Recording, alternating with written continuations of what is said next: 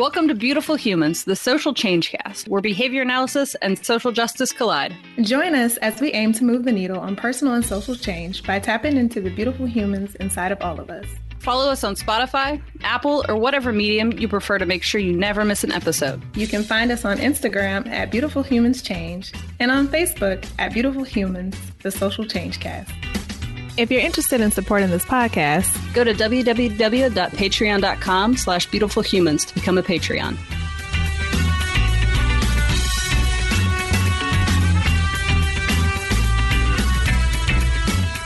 Welcome back, beautiful humans. It's Denisha. And it's Aaron. We are joined by Malika Pritchett. And Malika, before we get started, I would love for you to introduce yourselves to our um, listeners and let them know a little bit about you, your work, and anything else that you feel comfortable with telling them. Sure, absolutely. Well, thank y'all for having me. 100%. Um, very, very excited to to chat, especially with people that um, are interested in talking about social justice and activism and um, the uncomfortable things that arise from from being a, a, human in this world, but then also being in the precarious position of being behavior analysts. That's a that's a, a noble thing, and that's a cool platform that y'all have set up. So it's an honor to be here.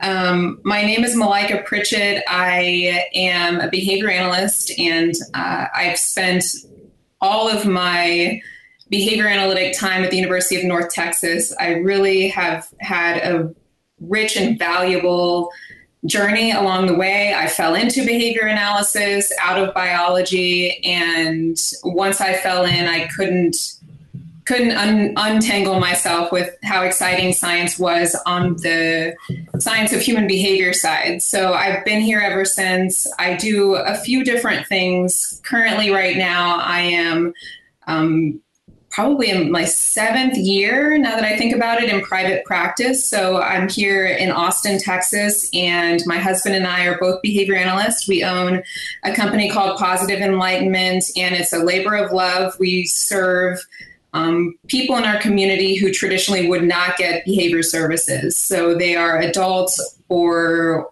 um, young adults or um, adolescents, and all the way up until our oldest client uh, before she passed was 99. So that's kind of our our jam is is serving populations that traditionally would not get services, and it's hard work. It's hard work, and it's labor, and it is exhausting, but we love it, and that's that's what we do. But other than that. Um, I just finished my PhD right as COVID hit. I defended my dissertation. So I'm on the other side of an interesting part of, of my life and of my journey as a behavior analyst. And um, that's where I am today. That's how I landed here.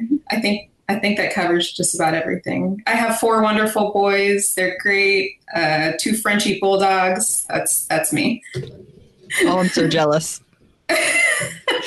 You can have them anytime, Erin. Not the kids, the dogs. The dogs. Oh, I got enough kids. all of them. I got enough kids. okay, all of them.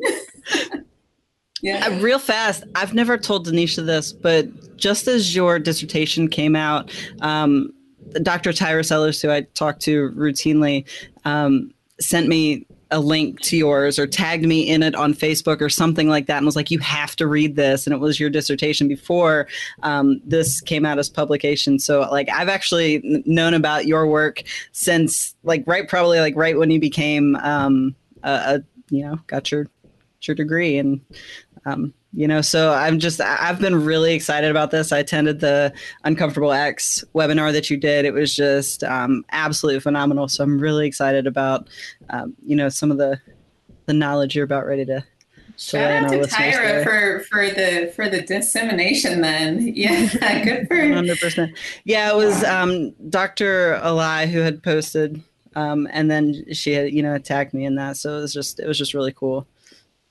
Thank you. Yeah, Dr. Ala'i. So I have a great story about Dr. Ala'i. Um, she she was my advisor for my thesis at UNT, and um, wonderful experience. Such a good person. If people haven't had the chance to just kind of if they do get a chance at a conference to pull her to the side or something like that. She's always got this wonderful swarm of people around her, so it's hard to to to capture her. But her light and her love and her belief in the science making the world a better place is unmatched. And so I got in my car every day from Austin, Texas to Denton, Texas to, to do my PhD under Dr. Eli because I didn't want another advisor. I, I couldn't imagine another person deciding whether or not I deserved a PhD. you know what I mean? Like I couldn't I couldn't imagine my life a different way. So my my lovely husband and children packed me up each week and sent me up there to Denton. And it took me, it's supposed to take you from Austin to Denton four hours. I got there in a little bit less time, safely, obviously. But um, I drove up there every week and commuted from Austin to Denton four hours uh, each way, each week with a family and kids, all because of Dr. Ala'i. So that kind of maybe gives a little bit more context to um, to to how much we view this this labor and how important this work is to us. This is not this is it's not to be taken lightly. I guess is the the thing I'm trying to say. Yes, I love Dr. Ala'i. Um, Dr. Ala'i sent me her uh, CV, and I was like, my goodness, like she has done so much for our field. So um, so that's really cool that you got to study up under her and that she was your advisor. Um, this is one episode, like I feel like uh, I had Meek Mill's song running in my head, like this is what I've been waiting for. I've been waiting for you to come on to the show and, you know, give our audience members this information. Um, when I read your your article, I was like, yes, like when when given the opportunity um, to do the special series on police brutality and systemic racism, um, obviously I was hoping for the folks that we don't hear from too often to to feel like this was a place for them to put their words um, in the history books with us. And so when I got your paper, I was like, yes. And and you really pulled everything out from the root. You called out every single thing. And I was telling someone, I was like, if I was anyone else too, like I I might be serving as the guest editor, but even if I wasn't, like I would have been like, what's up with this special series? And mm-hmm. like even the fact that you were unafraid to write everything in there. And you know um, it's beautiful and, and, we need more of that. So i've been really excited about the show and i've just been happy to be connected with you ever since then so. Um, it's an honor. You know there's this um, dr Eli and i have been paying attention to me more recently i'm sure dr Eli for longer um, an, an author by the last name of roy I can't ever say her first name, Ar- Arudita Roy. I'll have to, I'm butchered that, but last name is Roy. And, and what she was talking about is she was talking about um, this, the pandemic, the COVID pandemic being a portal in particular, and a portal in the sense of perhaps, and I say this with a heavy, a heavy heart, perhaps the suffering and the, the state of the world right now is offering openings. And I'm wondering if if the murder of George Floyd and the murder of Breonna Taylor and countless others, it just gets exhausting to recall these names. But um, those in particular, I wonder if that, in addition to this pandemic that we're dealing with, I wonder if these are portals. And I wonder if if if my dissertation would have been brought up and published. That was a concern about two years ago. Will this get published? Will this even get published? Will the community accept it? Uh, so that's, I'm sad for the suffering of the world, but also maybe it provides um, an outlet for us to have these types of discussions, this type of platform, and and for um, for the article to get to more people than it maybe not would not have had the opportunity to had we not been in such a state of suffering in the world. When Aaron and I first started, we talk about this a lot. Um, we had a lot of those same thoughts, like the type of work that we were doing, the type of work that we wanted to do would it be accepted? We knew it wouldn't be accepted. I have a story that I tell a lot about when it was time for me to try to go back to get my PhD, I was told by my old advisor that if he ever saw a paper that was about social justice and behavior analysis, he wouldn't even pick it up. So, like, you know, that was the world. I mean, that was our field still just two years ago because that was in 2018. So, those fears that you had, you know, we we had those conversations repeatedly. It was very intense trying to start this labor of love for us. We were we were um, not afraid, but we were so sure that we would get ousted from this field. Um, and so we had to be what Skinner called uncommitted to this organization, uncommitted to this culture, because to do this type of work, you are actually disrupting a lot of the status quo, um, a lot of what had been comfortable for a very long time. And so I just, I, I look back on certain written works now and I'm just like, I feel like even though it feels extremely uncomfortable or it felt extremely uncomfortable just two years ago, a year ago, a few months ago to do this type of work, to be able to go back in the history, read the works of other behavioral revolutionaries, like it feels like we're in the right place and that we're in good company. I just feel like your your work is called Social Justice is a Spirit and the Aim of Applied Science of Human Behavior. And that is essentially to me too what um, behavior analysis behavior science is um, and so can you tell us a little bit about the word spirit um, because it's talked about in terms of spirituality. Skinner gave us something on that. Also, um, Dr. Mark Mattaini, but it's not a word that we hear often in the field of human behavior. So, can you explain that a little bit for our listeners? Yeah. So, so we were having conversations about um, Mont Wolf's 1978, The Heart of Behavior Analysis, as far as social validity is concerned. Um, and Dr. Ala'i and I have a tendency to to push hard enough for people to listen, but not too hard to where they're they're too uh, pushed away. So so we stepped out on a couple limbs with this paper because we use the word spirit in the title. That's huge, and then we also talked about love in the discussion.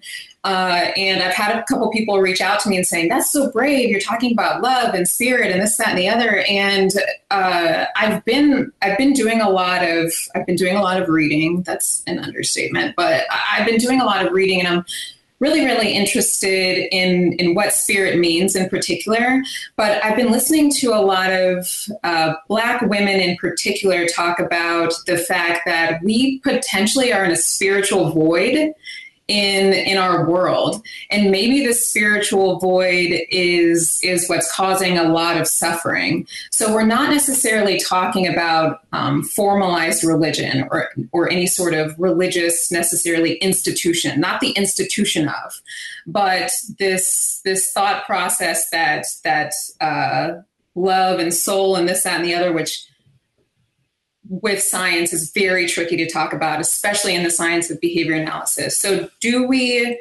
do we attempt to define spirit? Absolutely not. That is way beyond the purview of this paper, but we do respect the word in particular, and we used it very purposefully. Um, so, if we're going to talk about social validity being the heart, then we're going to say that social justice is the spirit of what the word applied actually means. Um, because our tension was and our frustration was people were calling Dr. Ala'i like, hey, can you do this talk about um, applied behavior analysis and, and social justice? And they were talking about it like it was this auxiliary area, like it was like autism or challenging behaviors or functional analyses um, or, or, um, I mean, on and on and on. You guys get where I'm going with this. But the basic, the basic premise was the word applied in applied behavior analysis and social justice, we don't we don't think these things need to be disentangled. They're one and the same. So that's where spirit came from. Um, but again, if you if you kind of look at our discussion, we're speaking about spirit in a way that's going to push the field to an edge of a comfort zone because we are, in a sense, alluding to spirituality and we're alluding to love and we're alluding to those those types of constructs that scientists typically want this like Stephen Jay Gould to like non-overlapping magisteria. They don't want anything with regard to spirituality or religion to infringe on the science. So we're we're pushing that boundary intentionally. So in your um in your paper, you talk about um, colonial powers and how mm-hmm. they show up. Can you t- uh, talk to us about what are what are those powers and how they how do they actually reveal themselves in research? Mm-hmm. Um, so one of the one of the conversations at, at the University of North Texas, we had a social justice lab, which was really cool. And what we got to do is we got to do interdisciplinary work with um, a couple departments, women's and gender studies and anthropology. So we've been having these collective conversations about racism, oppression, discrimination, all of the isms that that ail our world, ableism, on and on and on. And one of the conversations that had been plaguing me was racism. And throughout this conversation, we started to talk about what racism was a was a mechanism of. And when we talked about racism as a mechanism of, we were able to then step back a little bit and a bit and look at the context racism is a mechanism of larger systems of oppression, larger systems of oppression all over the world, but specifically, if, if we're going to focus on the United States, there's a there's a specific history behind um, what racism was used for. So.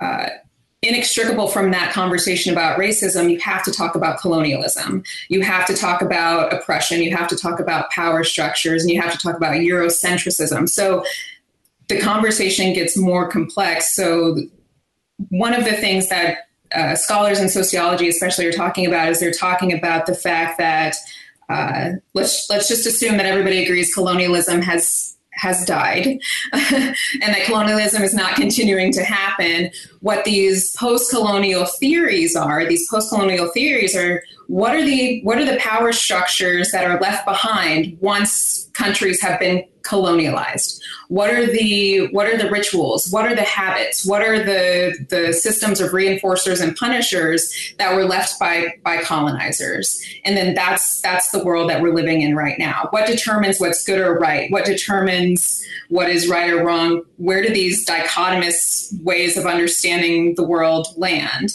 And that's that's literally what marginalized persons are victims of in this country right now is they're victims of these these dichotomous hierarchies about where people need to be. That was a long winded answer. I'm so sorry. no, don't be sorry. so, when, when, we talk about those things, right, um, how does that show up in the context of research? Good question. That's a really good question. So, that shows up in the context of research in so many ways. In the context of research, in the sense of what are the research questions we're asking? If we're going to use um, human subjects, human participants, who are we going to select to carry out this research? Once we figure out what's happening after the research project is complete, then we're bound to to to answer the question of how did we benefit the research participant in the immediate how did we benefit them on the outset of the research? And then the larger context, how did we benefit our human population because of this research? So, how are we validating this research process? And um, Steve Fawcett in 1991 talked about colonial relationships. He wrote an article about um, community research and and how behavior analysts can engage in more participatory research in particular and he specifically said that behavior analysts need to be careful of colonial relationships. And what he meant by that was that we should not be engaging in a research relationship just so that we could engage with the person, take their behavior data, commodify it, and then turn it into something that we say, hey, look, Eureka, look what we found about human behavior. And none of that benefits the person. And we're over selecting vulnerable people who can't escape research, who don't have the option. That's just um, where maybe they maybe they are in their lives the only option they have for behavior services and so that that was really interesting to me for him to call those relationships colonial in particular. And then he moved on in the paper. and so I I stuck on it. I was like, why is he saying colonial relationships? And I just kept saying it over and over and over again. And I think that obsession was the seed of of the of the dissertation in particular. So interesting how it was just like a passing sentence almost, and that has mm-hmm. resulted mm-hmm. in in this. um, Denisha, were you going to say something? Um, no, you know what? I think thinking about for your paper, you were talking about obviously, and then what you just brought up was the way in which we use research participants. And it's almost like a hey, you all, and this is, you know, how I see it done sometimes folks will have their answers for their community and will say, hey, we need to put this on, we need to put this in academia. So let's go ahead and use you and say, oh, guess what? We figured out the answers. Actually, the community figured out the answers. And you you know, kind of took that and decided that you were going to put this on on paper and get the credit for it. And that's um, how we see a lot of times that our communities are being used as guinea pigs in that way. Um, so I think you know, just the, the discussion about that, like what is the community getting out of it too, is is key um, when you start to talk about um, the the participatory part of it. Um, yeah. So you also went through in your paper, which I think is so important uh, to go through, especially when we're talking about uh, the the woes of research, um, what's been done in the the past in terms of marginalized communities to essentially use um, our communities. You go through a few different um, historical records. Um, can you talk to those? Can you talk about those examples and where the power dynamic was extremely present? Um, and for lack of better terms, like our community was used and also uh, dehumanized in the process. Mm-hmm.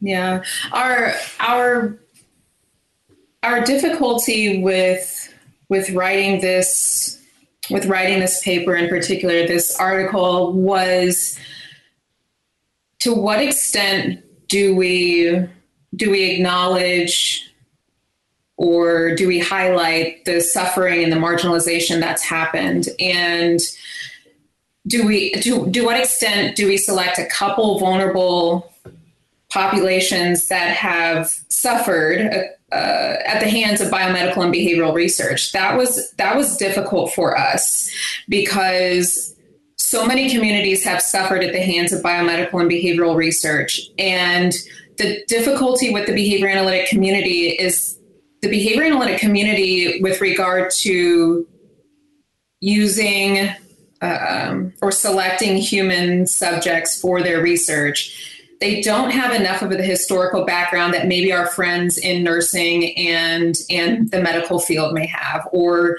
sociology or or public health.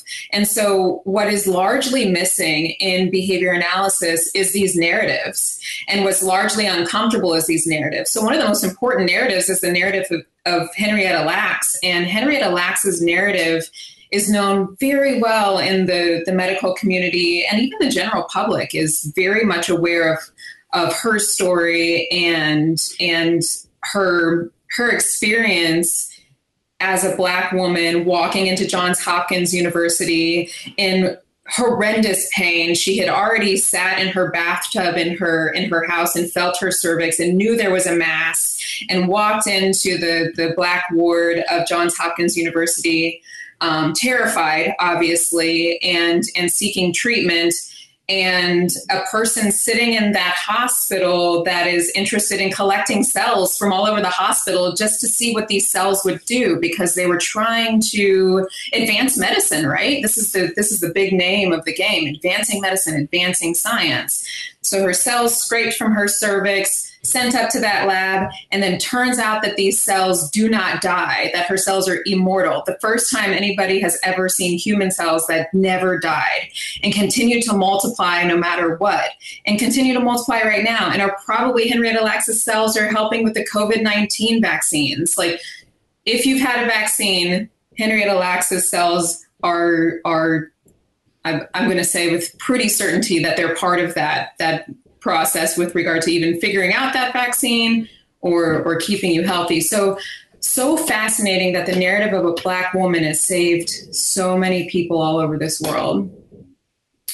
So we, we chose to tell her story very specifically. And then um, the men in Tuskegee, Alabama, who were told that they were getting treatment for bad blood, uh, but they were just letting syphilis run rampant through their bodies and waiting to discover what happened after they died. They were waiting for these these men to die before they could um, before they would do any scientific or or um, any sort of examination of what was going on. So those two narratives in particular were very telling to us. And I wonder, I hope the community understands the importance of narratives, of personal narratives when it comes to this. One of the things, I mean, so with Henrietta Lacks, her story, one of the most important things, and like you mentioned, Malika, she, this Black woman, um, essentially has saved so many people, right? Um, saving people all over the world and doing all of this with no permission, right? And I think about the way in which we use Black women and we say things like, Black women are going to save us without our permission, right? And, and, um, our labor is abused and used. And so I, I, wanted to bring that into the conversation. And then also for the Tuskegee experiment, um, when we talk about that one, making sure that even the audience members know that there was a cure for syphilis that came about during that time. And the researchers decided that that was against what they were, you know, looking for and, and the aims of their um, experiment. And so they hid that from them. And you talk about ethical concerns, right? Um, and then, so I think that's important in that part about us as researchers when our goal is just to get to our to to see how our hypothesis holds up and we're forgetting about the humans that are behind that forgetting about the autonomy that's necessary. Um, and yes we have you know our ethic our um, ethical code now and and yes we know that research has to be approved and but it's still something for us to consider when we we shouldn't just think about things in the sense of we're evoking harm in in in such a overt in your face type of way. Harm is done in very um, less apparent ways every day via research. Um, and so can you talk to us a little bit about um, ethical uh, concerns for vulnerable populations and is that does that still show up today? Are we still using and overusing vulnerable populations within the research that we conduct? Well really good question. Um, wish i had an answer. After we did the the analysis of the data that we did for this manuscript we figured out which y'all have seen reflective of BCBAs and us not knowing what their demographics are. We largely do not know the demographics of the persons who engage in applied behavior analytic research. So I wish I could answer that question for you, but I have no idea who these people are, where they come from, if we are over selecting for example, persons that um, are are from areas that are underserved, and if we're we're um, engaging in a lot of research on let's say problem behaviors in underserved populations. And if we're engaging in a lot of research on shaping up and and building new repertoires for more privileged populations we have no idea if if that's what's happening. But if that's what's happening y'all I'd rather not curse, but when I get really passionate, that's that's not okay that's messed up. Because what we're doing is we're basically saying as a field it's okay we don't know who you are. We have an agenda. Yeah that's the most oppressive way to engage in research i can think of. We don't care who you are. We have this agenda. We have this research question. You are here. Here we go. So yeah. let's say f- for an instance because this is where i like like there's i struggle with this. So let's say for instance um, there is like an overrepresentation of vulnerable populations. Um, and well, actually, let me let me let's say there's not, and let's say that we're getting like you know middle class white people you know, cisgender, heterosexual, you know, that. And then we're basing the research that we have. So let's say we we're, we're, we're not using vulnerable populations, but now we're basing the research and the interventions and all that, and we're applying that to um, to groups where those interventions um, and those data may not be the best way to uh, to work with that's and if it does that make am i making sense at all? Like it's like there's this balance. It's okay let's not use vulnerable populations. However if we're going to take those data and then apply that to people who that's not useful for is not uh, sen- you know, and, and, being used in a sensitive way, I think there's issue with that too, which is where you know we'll get to talking about collaborative research um, and you know balancing out power dynamics and things like that. So it's beneficial for both, but um, but I do. I think there's that that shows up for me. No, that's that's such a good point, and there's a really really nice paper about that called.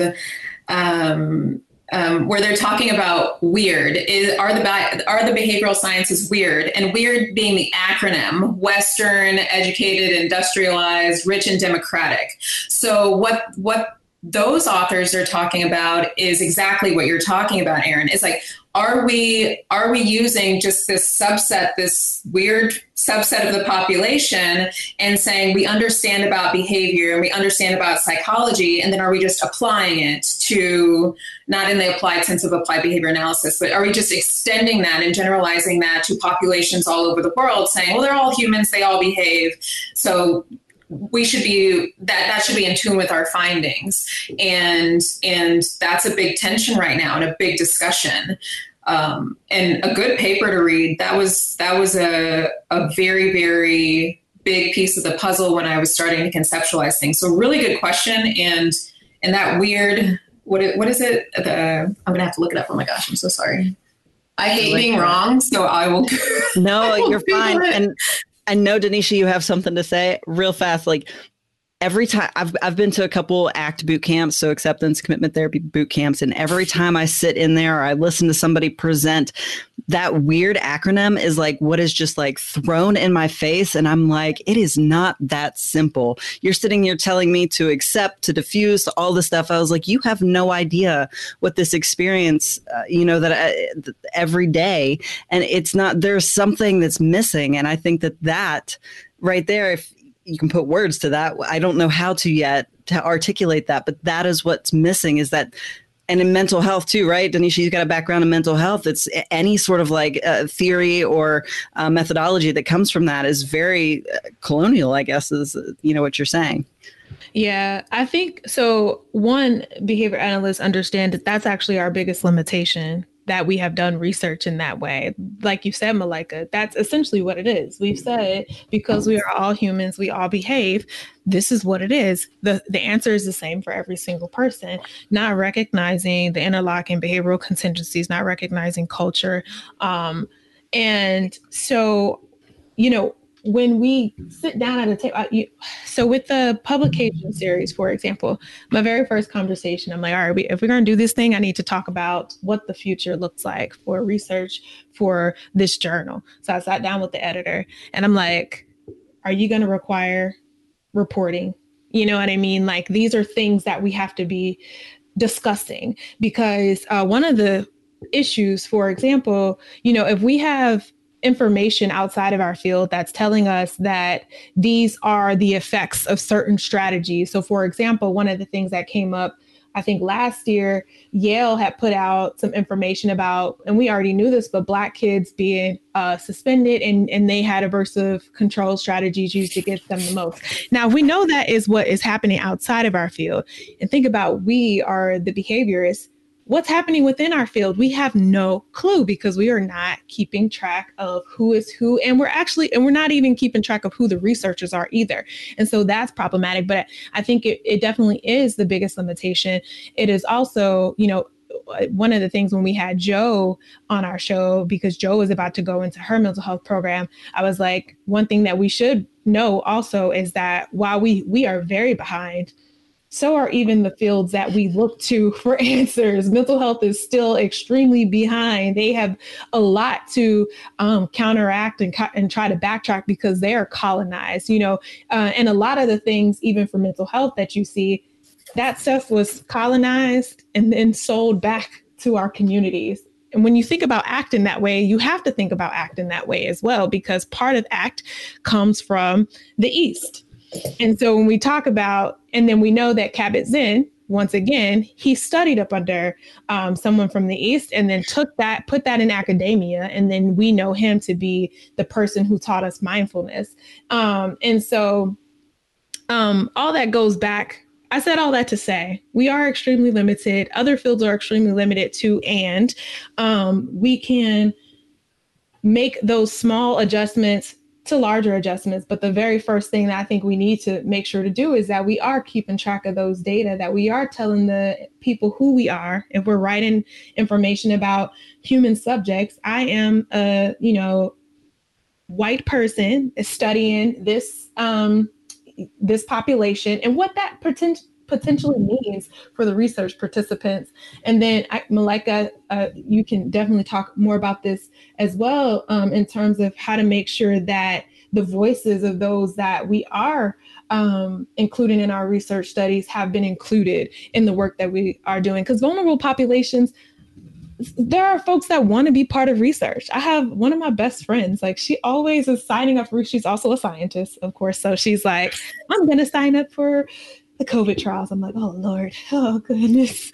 But you know, like people, you know, there are folks that want to be part of that research, but then how do we treat them um, once they're they are coming to us and saying, you know, yes, I consent. Um, and what practices are we using to not coerce people to participate? Because that also is a thing too. Mm-hmm. That's a good segue into that second, that next section, sort of like power balances and and uh, imbalances of reinforcers from research. I don't know if that's where you're headed, Malika, but y'all, there's so much to unpack. We could be here for 10 hours and only get like a few things, a few things scraped off the top. I think so so so let me let me focus because I will get distracted. That's part of my personality. But if if we focus on power dynamics, which I think is a very good place to focus, then we have to talk about social hierarchies and the social environment and and who is afforded certain access to reinforcers and who is not afforded to certain access to reinforcers and how those power dynamics those unequal power dynamics are maintained through coercion punishment counter control and this cycle that continues over and over again. And science is is just the behavior of scientists right? So let's just kind of take it down a notch and understand that even radical behaviorism was born out of a Western heteronormative Eurocentric context. So the philosophy of behavior analysis, that is radical behaviorism, is born out of this same context. So if our if our science and if the philosophy that guides our science isn't born out of this Western uh, Eurocentric context, then then I guess we're talking about something else. It just is what it is. You know what I mean? There's no arguing that. And so, why wouldn't everything that matriculates after that in how we understand, how we explain, how we describe behavior, especially social behavior, and what is uh, quote unquote appropriate or quote unquote not appropriate or accepted or not accepted in certain cultural societies, um, then why wouldn't that still be cast in a Western frame? Mm-hmm. And and unfortunately, what we get in the context of the West, in the context of capitalist societies like the United States, is is this thing called power. And this thing called power is diffused in lots of different ways of, of being in our society. And one of the biggest ways of being is who it, who is more dominant than the other that's that's essentially what it is. What is more reinforced than the other? What way of being what way of knowing what way of seeing? So that's that's the that's the tension that behavior analysts are in is that our science is part of this western construct. We are operating in this western construct. How do we wrestle with it and how do we how do we make sure that our science actually is an inclusive science for all humans regardless I think it was more 2003 that defined power as like um, and Denisha, you, you, know, I think you were the first one that taught me that too. That power and privilege are um, the control of reinforcers, like access to reinforcers, but control of that for other people. And if you think about how our society is set up, you cannot tell me that there are not people who are not controlling access um, to reinforcers for us. Let me think about. I, I think it was uh, today. I got like a notice that um, they were shutting down talks of like a stimulus package until after the election or something like that. And so, if you think about, you just controlled access to reinforcers, but what people need in a time of of, uh, of, of of crisis. And so that is power in and of itself is controlling access to other people. I didn't think about this before we got on here, so I might say this in a very mentalistic way. I don't care, but um, um, even think about power in terms of who controls the narrative. So, like, if you're you're talking about the stimulus checks, what we've seen just the past few days with the person in the White House who was apparently diagnosed with COVID 19 in three days. He is supposed to be healed from, you know, a, this deadly pandemic, this deadly disease that has taken the life of over 200,000 Americans and to try to control the narrative that it's actually not that big of a deal. Look, I got well in three days. Hey, guess what? We have the best care in the United States. Um, and so, so that is part of it him being able to control that narrative and then also being able to control the care like your care is this is definitely much different than the care that the average American received throughout this time. And so that, that those, you know, that speaks to power to me as well. Um, so who gets to, you know, Malika, like you said, who gets to determine what is what for uh, individuals and who gets to then in turn put individuals at risk based on them controlling the narrative to fit their own um, sure, and we and we can take it back to just like basic research and behavior analysis. That's where I find myself when I get a little bit unnerved and and emotional. I kind of take it a step back and okay well, so what is choice in, in basic research? Well choice is the allocation of responding ac- across uh, different schedules of reinforcement if we will uh, different options if we're speaking loosely. Well okay cool we can take that from the lab and we can extend that out into into the real world. And israel goldiamond's work on degrees of freedom is critical to, to read and reread and read again because these degrees of freedom these these options of choice uh, uh, for populations that don't have many options, don't have many levers to press, don't have many many um, ways out or things to select. Uh, uh, this this construct of choice becomes highly restricted and and more mentalistic.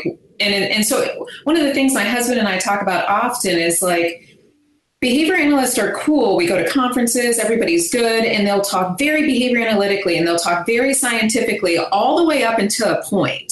And all the way up into a point where we're starting to talk about uh, persons that are being oppressed, persons that don't have these degrees of freedom that you you have had in your life, which I guess we could call privilege. And then once we get to that point, the conversation gets shut down. I don't know what's going on that can't be right. And then just a lot of um, a lot of discounting a person's personal experience and their lived experience, which I I, I find myself curious about as a scientist. Uh, why that why that why the negative reinforcement takes over the conversation once we get to that point. Mm-hmm. Yeah, we we went through um, Goldiamond's work, The Degrees of Freedom, that really is a very important uh, piece of work. But you mentioned that, right? Like, okay, so why? Uh, I'm going to the secondary part that you said. Like, why is it that when we start to dis- discuss oppression, that the conversation gets shut down? And I think that's one of the biggest points of like what we try to do here for Beautiful Humans is for people to interrogate that for themselves. Like, you know, what is um being reinforced here. Um, and so, what are those reasons for yourself? This is uncomfortable to you, right? Actually, or um, to be able to actually uh, talk about the veracity of oppression means that there are things that you lose out. Um, you know, as a result of that as well, and so um, that is a good a good point. Um, yeah, Erin, did you have anything you wanted to add? I wrote down a question in my notes and I was like feverishly looking it up because I didn't put it in the show notes. Um, because it, in the context of research, I asked, like, you know, we historically do a, most of our research in autism services. And we know that a lot of that involves young kids um, that are unable to give consent themselves, whether it's through age or whether it's through um, their the, the capacity to consent to things. And so we're supposed to t- pay attention to assent but what does that actually mean? Um, what role does that actually play? But i think my bigger question is like these we're talking about like people that have no power none whatsoever whether it's through age whether it's through ability whether it's and then you start adding on other um, identities that that even um, reduce that that power even more. And it's like how do we start to balance the power um, of that? Because the biggest go back and listen to our aba reform um, episodes. It's like we go back to this like scientific explanation. It's like well the data says the data says and and you continue to bring up personal narratives and the lived experience. And that is something that i um, will continue to advocate for. And hopefully, you know, like the direction that I'm going to go with my dissertation, all of that highlights the use of qualitative data um, and personal narratives and all of that. And and how do you put that voice and amplify that, which is something I want to get to in terms of like collaborative research practices. Um, and how does that then become something that that is meaningful because right now it's not we just look at numbers how do you give the numbers like a face and a voice and meaning i don't know if that makes any sense but it does make a lot of sense man what a good question Oh, killing me tonight. Maybe it's just um, like a rhetorical question. I don't know. no, y'all are really good at asking questions that have like eight parts to them, which means you're, you're really deep thinkers. So I'm going to answer the easiest question. I'll answer the easiest question, which I which I think will probably be a seed seed to think about. So we'll plant that one seed. And I think the easiest question is um, can we go back to what applied really means? Can we talk about applied and behavior analysis for just a little while and unpack it? And we we we don't need to we don't need to redo Baer, Wolf, and Risley um, 68 and 87 and, and Wolf 1978. We don't need to reread those articles, or excuse me, rewrite those articles. We need to reread them mm-hmm. over and over and over again because the point of applied is that applied research is the expressed interest of society the most pressing issues of society that the that the science gets gets called on in this way to say how do we relieve the suffering of humanity? How do we make sure that uh, we, we don't even have to engage in, in any sort of um, a context in which people don't thrive and people can't live optimal lives and what they view as happy joyful lives. How do we do that? And and i think that if we focus too much on topographical responses too much on okay so we need to check this mark we need ex black people ex mm-hmm. persons that identify as as you know i don't know i'm just going to make stuff up now but if we i hate those check boxes because i personally don't fit in any of those check boxes. Like the nice census person came over and they knocked on my door and they're like race like i can tell they're just going through a checklist. They're like race and i'm like how many boxes do you have? I'm like just one. I'm like all right so i only get to check one box here and that's that's the problem like that's that topographical how do we check this box? And that's the danger with with applied behavior analytic research is that if you give them a formula they're just going to want to check a bunch of boxes and that's not the answer. The answer is who is this person sitting in front of you who's willing to engage in a research opportunity i guess we could call it uh, and and and what's led them into this door? Why are they here? Why are they motivated to be here? And are our reinforcers aligned? Are you, as a participant, um, coming through the door with the same negative or positive reinforcers to engage in this relationship as I am? And most likely the answer is no. So if we don't look at the reinforcers between the researcher and the participants coming through the door, and we don't understand our lived experience at this intersection, then we're not going to get very far. We're, we're going, if we don't analyze that in particular, we're going to go down a road that is is in favor of the researcher and probably not the, the participant and then society and humanity at large. Yes. um, so I would like for us to kind of go, you know, when when we talk to our audience members, we definitely try to give, you know, to frame the issue and then also give those those steps, right? The next steps. Where do we go from here? Um, and so we know that the steps have been written. They've been written by the communities in which we say we care about. They've been written by communities that some folks actually don't care about. But um, you know, can you talk to us a little bit about what people have suggested in the past, what the Fawcett recommendations were, and then can you talk to us about community-based um, action research? Sure. So, so steps for for uh, behavior analysts that are engaged in applied behavior analytic research. Is that what you're talking about, mm-hmm. Yeah.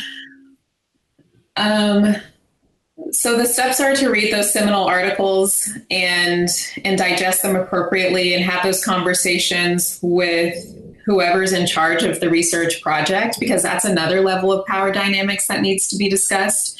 Um, especially graduate students they're in a vulnerable position and they're in a position where they are trying to achieve a, um, a life goal in many instances and they are trying to achieve um, a degree and there's a person running a project and they have to figure out where they fit into that project because that's just what's running and that's what our IRB has approved and on and on. So um, I wish I had a bunch of actionable steps. But the tension with my co authors and I, especially with this article, is that in a field that demands actionable steps, we're just really genuinely asking you to to question oppressive structures, to look out for persons that have historically been marginalized and are continuing to be marginalized, and to dismantle systems that continue that oppression and that cannot be done in topographical. I made a checklist. I asked this. I, I did this cultural diversity training. I have a certificate. That's that's not it. I read i read how to be an anti-racist. Like i'll i will clap you and applaud you but that is not going to dismantle these systems and it's not going to allow for for a a more equitable equitable world moving forward. It's just going to pat you on the back and give you something to post on social media sadly Um, Erin, did you have anything you wanted to add? No, I'm just, I, you know, it was really interesting what you just said about graduate students because I'm in a doctoral program too. And I actually feel very grateful, um, you know, because I've suggested a lot of things. I'm in like the dissertation prep course right now, and I'm going to start that in January. Um, but I've suggested some really off the wall things. And, um, and my chair has just like gone rolled with the punches, has just been like, well, I know this person, I can connect you with them. Like, let's set up a meeting and see where we can go. Um, and it does it involves a lot of like personal narrative um, collaborative. When you said um, knowing that person when they come in the door you know from like with like why why did you sign up to do this? I think that understanding that and i think we miss that with like group uh, group designs because there's so many you know like what and not that group designs can't be helpful but i think it's just you know it's it's understanding like why are you here? Um, what do you hope to get out of this? How can I help you achieve that? And I think our adherence to that rigid methodology that we have in these interventions and that IRB, like this is what's been approved, and I can't um, stray from that at all, is really it kind of shoots us in the foot when it comes to balancing out those reinforcers that you're talking about. Because um, if I have to go through a whole nother IRB approval to change any sort of intervention, or you know, it's like how um, I guess that kind of comes into building that into the to the proposal, uh, you know, within a certain kind of uh, set of guidelines or something. Uh, but um, I just I I wanted to, I felt very. I'm really hopeful. I'm really excited about like the proposal that I have that's coming up. I'm actually gonna like send you an email after this because like yes. I have some ideas. Uh, but um, but uh, I, I don't know. I think you, you're speaking to all of the graduate professors out there, you know, I think it is important to, to consider um, the power dynamics that are within that too. It's not just the researcher participant, but it's the researcher student, you know, or the, the professor student, um, you know, kind of dynamic as well. And I think I think that speaks so much to how important it is to have a circle of people that are genuinely rowing in that same direction. And social justice work and including participants in and taking notes of oppression and looking at marginalized populations it's not for the faint of heart. Dr Ala'i and i often have conversations and we've cried so much and we've we've labored so much and we're so tired some days. And so so if you have that group of folks that really really really gets it do not let them go and make sure you keep them. And we need to continue expanding our circles to make sure not that we're being exclusive necessarily, but but that the people that really get it, like we need to keep rowing together in this in this this ocean because the waters get choppy, man, and days get days get rough.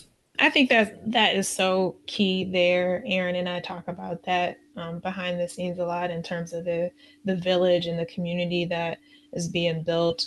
Um, one of the best things that has come out of this podcast is realizing that the village is a little bit bigger than we initially you know thought of. And so being able to connect to folks who have those same values who connect to the spirit of behavior analysis and behavior science you know um, and then at times that does feel even though it feels bigger than we thought it still feels isolating at times too. Um, not that you know there's an attempt to keep people out, but that there is an attempt to make sure that we keep the good fight and keep ourselves centered in what's right. Um, especially, you know, human relationships are really complicated and it's really easy and not to we we all do harm but it, it can be really easy to accept harm um, in, inside of your village and so it does feel good when you're able to find folks um, that you can do this type of work with. Um, yeah. yeah. Real fast, I think it like the, the part that you said about it being exhausted, I think there's such a lack of acknowledgement for that. And I know that I've felt it over the past couple of months and Denisha, you know, we've talked about that. It's just like this um, the gratitude that people express and the way they show that is is offering opportunities and often unpaid opportunities and things like that. And what people don't realize is that um, being a part of a you know a historically marginalized group and then digging into that work that you're that you're doing, it's so painful, and that is part of the exhaustion that comes from that. Um, you know, Denise and I actually just wrote different chapters, but for the same book. And I, I emailed the editors and I'm like, look, I'm going to give you a little perspective. Like, this is exhausting reading about the history of my ancestors in the LGBT community and how um, my identity has been erased and excluded. It's exhausting. It's painful. Um, I'm going to need a couple extra days. And they were so generous and grateful. And it's just, but I think too, to know it's okay to ask for that. Um, if they really value your work uh, that that that will be acknowledged and and honored too. And so I think there's um, to know that that network that you have, like Denise and I, it's like when when when um, you know it's when one needs to pick up the slack, the others uh, needs to to rest and to to whether it's grieving or self care or whatever that is, and that I would imagine is no different in this sort of work in terms of research and um, you know so it's for those of you listening uh, that if you're wondering why you haven't gotten some sort of like deadline met or something like that, maybe take that perspective because that that might be the case. Is somebody's really tired and hurting, you know. So, Malika, in your paper, you talk about collaborative research practices.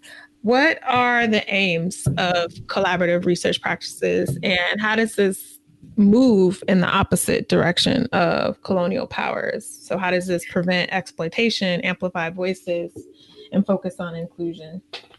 Sure. So, so this goes back to Fawcett's work in 1991, where he he introduced this colonial uh, relationship, and he talked about the colonial relationship being something that behavior analysts should avoid, because what that colonial relationship does is it establishes the researcher as the dominant power.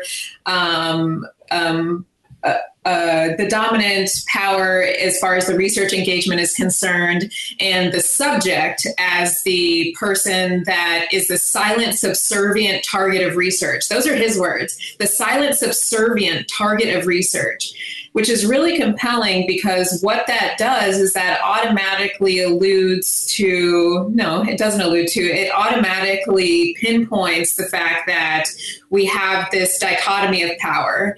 And the, the all-knowing researcher is the one who's in charge of, of the research endeavor and making those types of decisions. And then the, the subject is one that is just there to to be researched unfortunately so what at that point in the article, it's really nice because what Fawcett does is he says, okay, now I'm not going to use the word subject in the more, anymore. I'm going to use the word participant.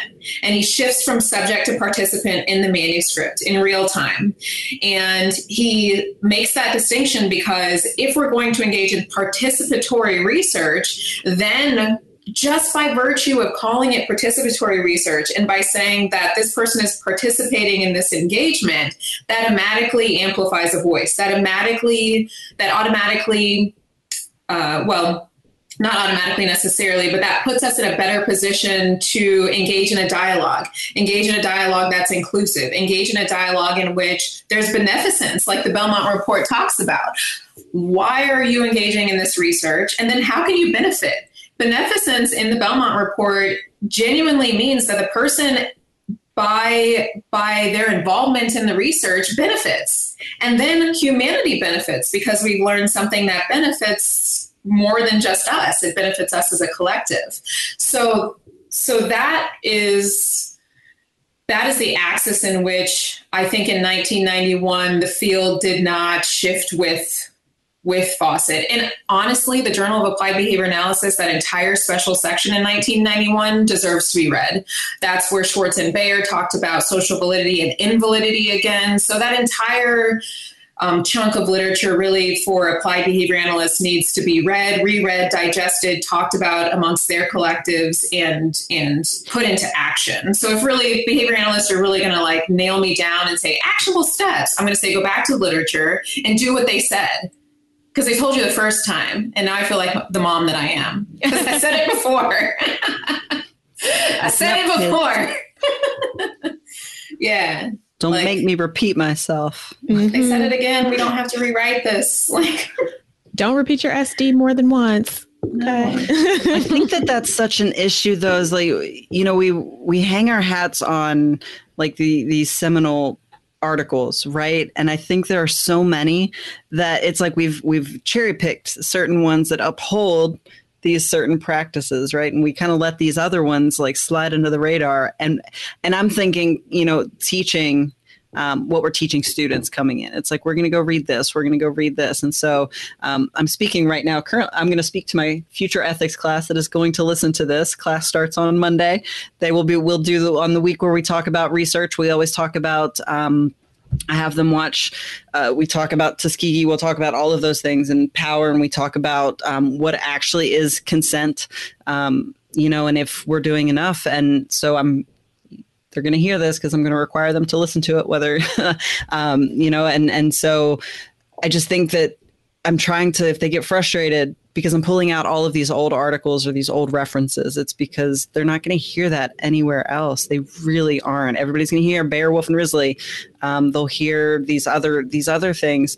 Um, but the ones that you just referenced, Goldiamond's, you know, freedom, those kind of things. And, and then we cherry pick too, what we want to take from Skinner you know, he said a lot of things, but we're just going to go back to these, you know, we're just going to pick you know confirmation bias. I want to I want to think this, so I'm just going to pay attention to this. I'm going to ignore all the other stuff. What? It's so frustrating. it's so frustrating. Like even even Sidman's um, coercion and its fallout. Like yeah. why haven't more behavior analysts read coercion and its fallout from cover to cover, beginning to end?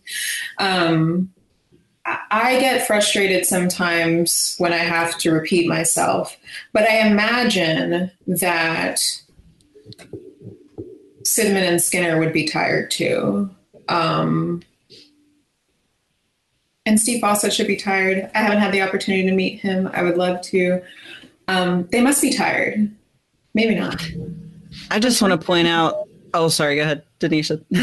I was trying to remember the author. I think is Joseph Morrow who discussed how our behavior science was going to get bought and sold to the highest bidder. And if you're thinking about capitalism, and oh, you know, we talked about this before on a few shows, Erin and me, just like kind of, how did we get here? How did we get to autism? What was the function behind that? Um, like capitalism has to be brought into that into that conversation. Um, but yeah, I think they would be tired because if they envision that we would get swept up with the world, no, because that's not the type of work that they were um, putting out. And you know, talking about first of all, hi, Erin's class. Hello, y'all. Um, hi. but no, I was I, I, was literally having that conversation with myself that the um that our our degree programs don't cover this type of information unless you go to you know um, schools that are like UNR, your school, Malika. Um, but it's autism. We're preparing our students to be to know all of the the seminal pieces on autism work. Um, but then the the works of you know Goldiamond get buried up under it and we don't understand how our science actually we say our science is applicable to everything but we don't understand what that even means um, to us on a day-to-day basis what that means in terms of evoking behaviors that are actually for the good of all human beings for the good of all living beings right um, mm-hmm. so yeah what were you going to say mm-hmm. Erin I was just going to say, it, I think you, there's been this theme that we've been talking about lately, and it's that regardless of whatever current climate our society is in right now and where there's there's this focus and orientation on social justice and equity um, people have been doing this work for decades, for centuries. Um, and it is not something new that we've invented. And I just want to point out, I really appreciate how you have, whether it's in this conversation, the paper, and any presentation that I've seen you talk about, um, you're honoring that and you're saying these people have been saying this and it, you know, they're going to be tired because they, you know, if they were here to see that, but it's just, um, this is no different and so this is just another example of how we can you know re- reinforce people uh, to, yeah. to, understand that well, it's it's difficult for behavior analysts because yes, some good work has been done in, in, behavior analysis, but there's so much good work that needs to be looked at outside of behavior analysis when we're talking about these big complicated constructs, especially like the commodification of behavior data, the exchange of behavior data for money, um, and that can happen in clinical settings with children with autism. That can happen with with me publishing whatever I publish, and I get a grant, or somebody gives me a bunch of money to to talk about my research, that we live in a capitalist society, so the commodification of behavior data cannot be ignored. And, and so I borrow a lot of work and I spend a lot of time digesting other fields, sociology, anthropology in particular, and trying to make that and put it in the behavioral construct so that I can understand it as a behavior analyst and then convey it to our family as behavior analysts. And that is that is part of the labor too, that it's exhausting. And um, right now, I am focused on, on if your if your listeners are interested, I am focused on reading just works by Black women right now. I am I am in a homogenous state of being right now. So the works of of Isabel Wilkerson, um, I'm reading Caste right now, Octavia Butler, um, Parable of the Sower and Parable of the Talents, and Ruha Benjamin's work, People's Science, and Race After Technology, and Layli Maparyan, the womanist idea. Like these are the constructs that I'm looking at. So they're so much bigger than behavior analysis. So I can't just begin to say like, yeah, I figured this all out on my own and I'm doing great. It's just me and me and my my my uh, doc committee that that that came up across all these answers. It's just not true. It's just not true.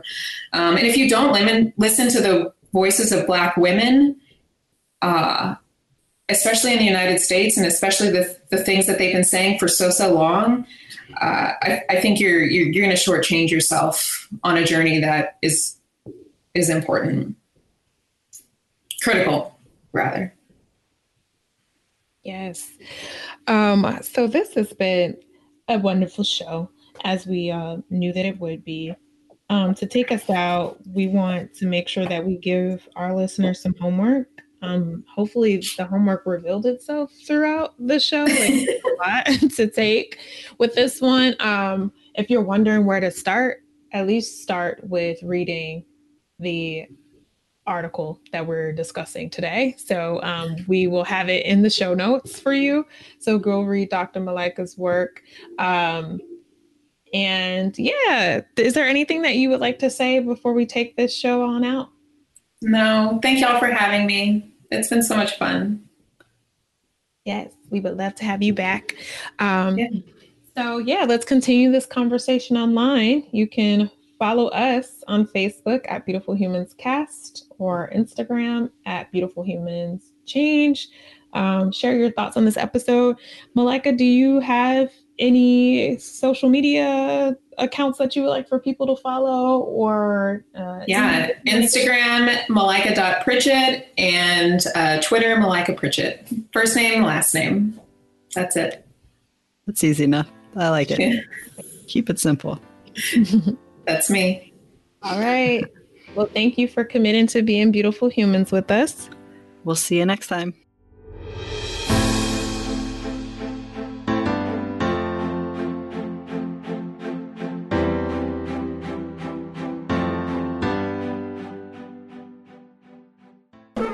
it's Denisha. And Erin. I just wanted to take the time here to let you know that if you're thinking about doing a podcast, there's a way for you to do a show without having to become an audio editing and production wizard. Yeah, you know, uh, we probably would have never gotten the show off the ground if it wasn't for uh, Pretty Easy Podcast. So, Pretty Easy Podcast helps podcasters get their shows recorded and posted with a complete podcast studio at your disposal. Record from your home or your office or at the park Pretty Easy Podcast caters to your schedule and gives you a producer for your show at your beck and call. So if you have an idea for a show and you need someone to rely on to help you get it done, go to prettyeasypodcast.com and sign up today. Be heard and have some fun podcasting. You know you want to do it, so go to prettyeasypodcast.com today.